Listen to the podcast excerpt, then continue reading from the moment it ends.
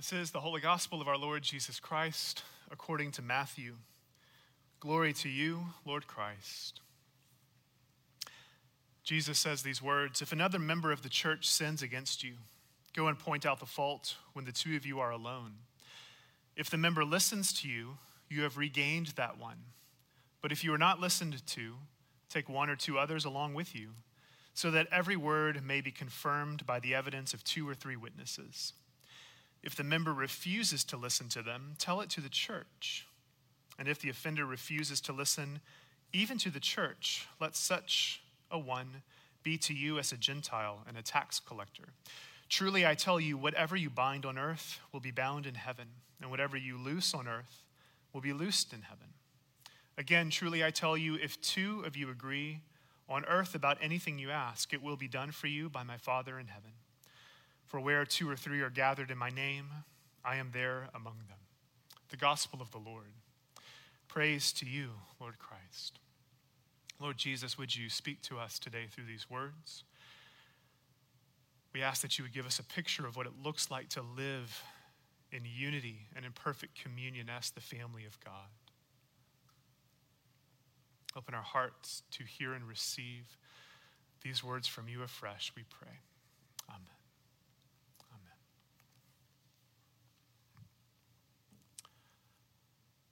Well, I'm very excited to speak for a few minutes about our reading today from Matthew 18.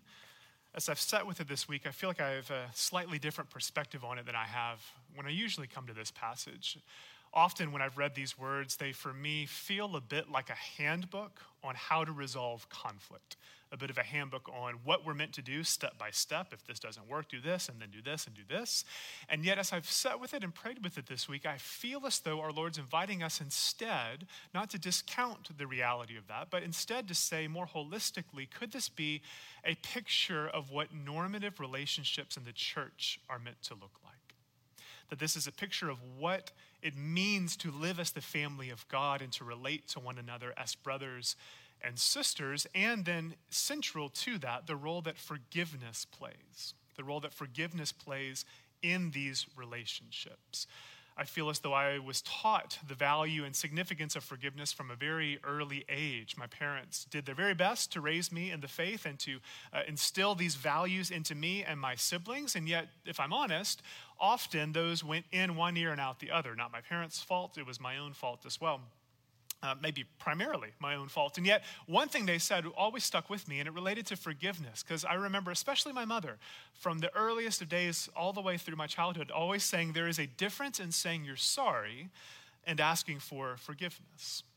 There's a difference in just being sorry and then actually asking for forgiveness. So for me, I think of so many childhood moments where, as an older sibling, I would pin my little brother down and uh, just beat him, you know, relentlessly for no other reason than I think that's what I was told brothers are meant to do, right, Sindhu? No? Yeah, sure. Okay. Uh, it's what we would do. And so uh, when I would naturally get caught, my mother would say, say, say uh, tell him you're sorry. And I wasn't actually sorry. I was sorry maybe I got caught, sorry uh, that I had to stop doing it, sorry my brother didn't find this as enjoyable as I did.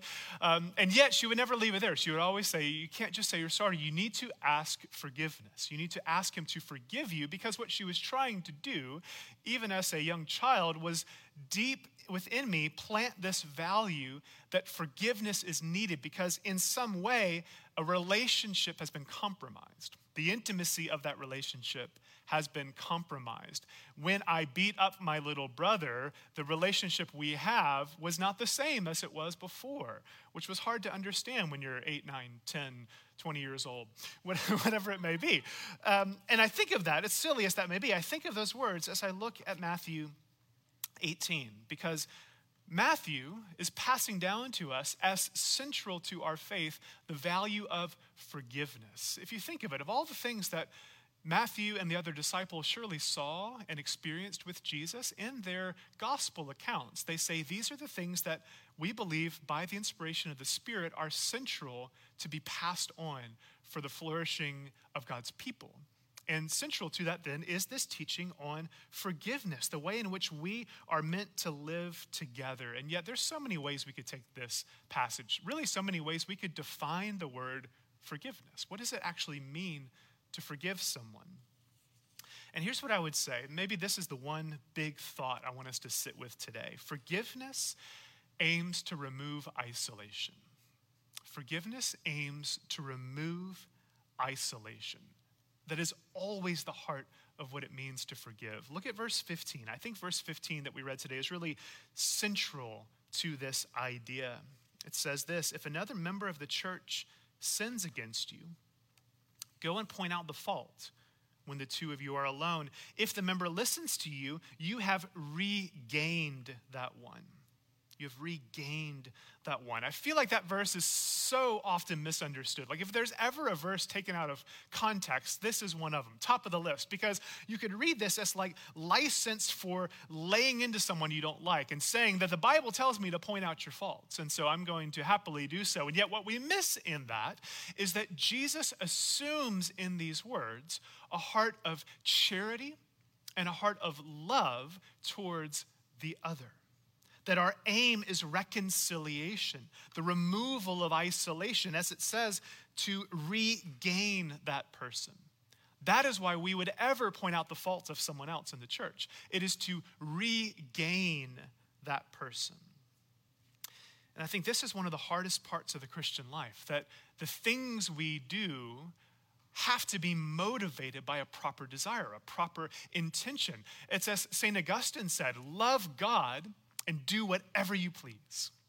I love that line, very famous line from Augustine. Love God and do whatever you please. You and I are free to do as we please, and yet the Christian life is not absolute freedom. We live with certain constraints. We, we are actually constrained by the love of God. And the love of God compels us to act in a certain way, even within freedom.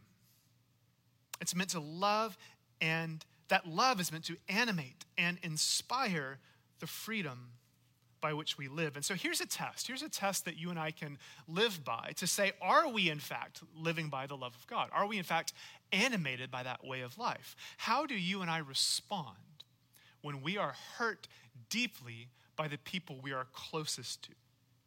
How do we respond when we feel betrayed by those we love the most? Because I think both of those are assumed in this passage. It's an intimate offense, it's a deep offense, and it's intimate relation because you can be offended in a very superficial way. This happened to me last week. I was shopping in the grocery store, and in pandemic times, grocery stores have added all these arrows that tell you which way to go. And I didn't see said arrows. And this woman came up to me and just laid into me saying, What is with you men? You never go the right direction. And I was so uh, offended because it wasn't intentional. I just saw the garlic stuffed olives and I really wanted them. And so I walked over to get them and she beelined to me and told me all the things that I was doing wrong. It, it like unsettled me for days. But that's not a deep offense, nor is it personal. I will likely never see her again. And if you're watching this uh, by some miraculous chance, I, I, I forgive you and uh, we can get through this together. Lady and Aldi.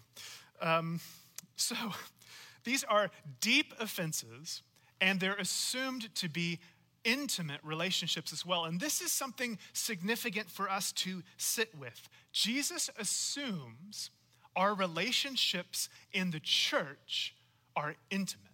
He assumes a level of knowledge and relational closeness that this kind of offense would even be possible. And so, what does it mean to be the church? It's not that we have great programs or kids ministry or music or preaching or that we know how to live stream because if you're putting your hope in any of those things any given week you're going to be let down as we saw last week. We, we struggle to navigate these technicalities, to navigate uh, all of these various parts, but those are all external. Those are all even periphery at times. What's at the heart of what it means to be the church is to know God and be known profoundly in intimate, vulnerable ways by the people of God.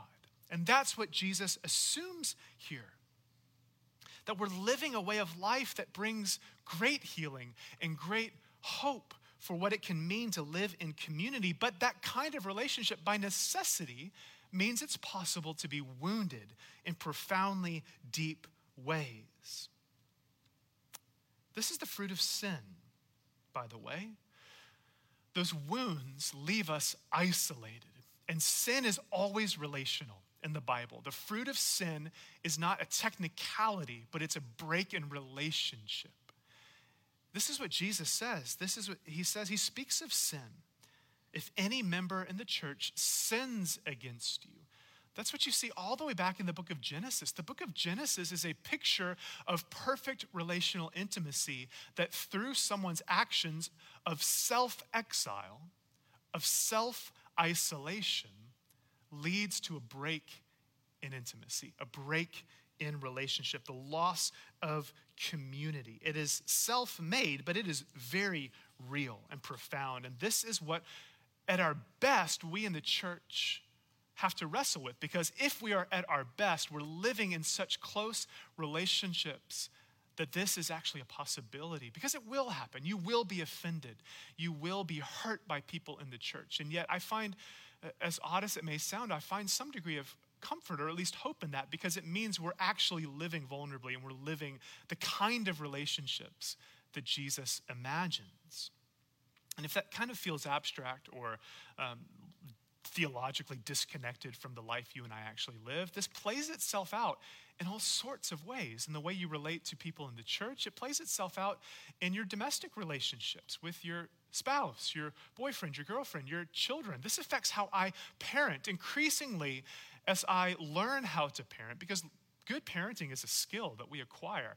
And it's taken some time. I, I feel so bad for my oldest child because she's had to be the guinea pig as we learn slowly as parents how to do this. And yet, I'm learning slowly to help them see that their actions, their sin, to use that biblical word, their sin is not just doing a bad thing or giving into a temptation, their sin is separating us and creating isolation.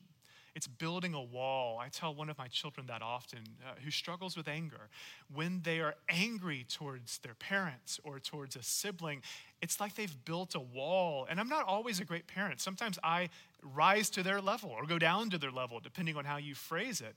And I meet them in that angry place. And yet there's other times, by God's grace, when I help them to see what's going on here and to say, in your anger, in your rage, you're building a wall. And until you acknowledge that, and until you come to me with humility and ask for forgiveness, like that lesson I learned all the way back when I was a kid, that wall stays in place.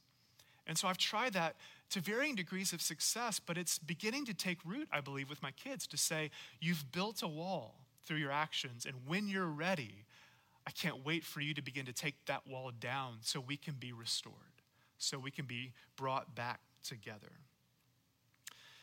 And as simple as that may sound, where are the walls in your life? Where are the walls that maybe others have built and you've ignored them and tried to go right around it and it hasn't actually acknowledged the reality of the break or the division? Uh, where have you built walls that it's only in your power to take them down? where you are the one who's actually needing to take that first step of taking that first brick and taking it down and saying, I'm going to choose humility and choose reconciliation because this isolation is leading to death. That's what you see in Genesis. The death we read about at the very beginning of the story of God is the death of isolation. This is the heart of the gospel. This is the heart of the good news of following Jesus because Jesus came to end isolation. He came to end the to break down the walls that we build and to restore intimate relationship. Uh, I think of this when I think of the Trinity icon here over my shoulder. Uh, one of the most profound images of the Christian faith that we here at Trinity reflect on and pray with week in and week out. I think of that when I read our last verse today, and we'll close here where verse 20 says, For where two or three are gathered in my name, I am there among them. For most of my life, I read that verse and thought of it almost like a New Testament version of the Old Testament story of Shadrach, Meshach, and Abednego in the fire, where the people of God are here together and then God shows up. You know, the presence of God comes and enters into that place and is with them. And yet, stick with me on this. What if it's the other way around?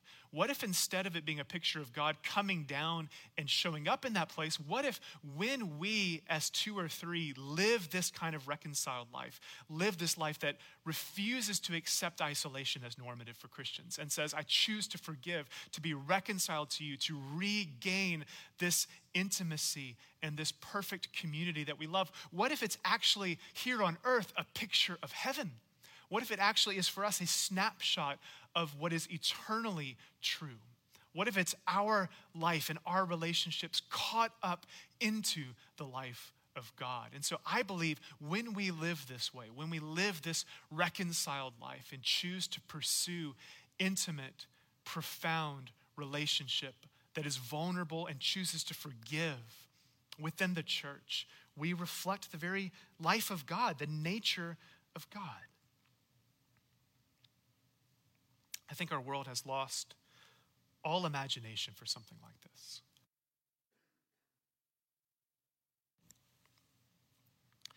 In our world today, we see really the rejection of forgiveness, the rejection of this sort of reconciliation because it's a winner take all, zero sum game, especially in this moment. That's what you see time and time again. What if we as the church could embody a better way? What if we as the church could say, the way of Jesus is one animated and motivated by love, and so I choose to move towards you and to be reconciled to you to show the world the very nature of God? Let it be so, Lord Jesus. We pray in the name of the Father, Son, and Holy Spirit. Amen.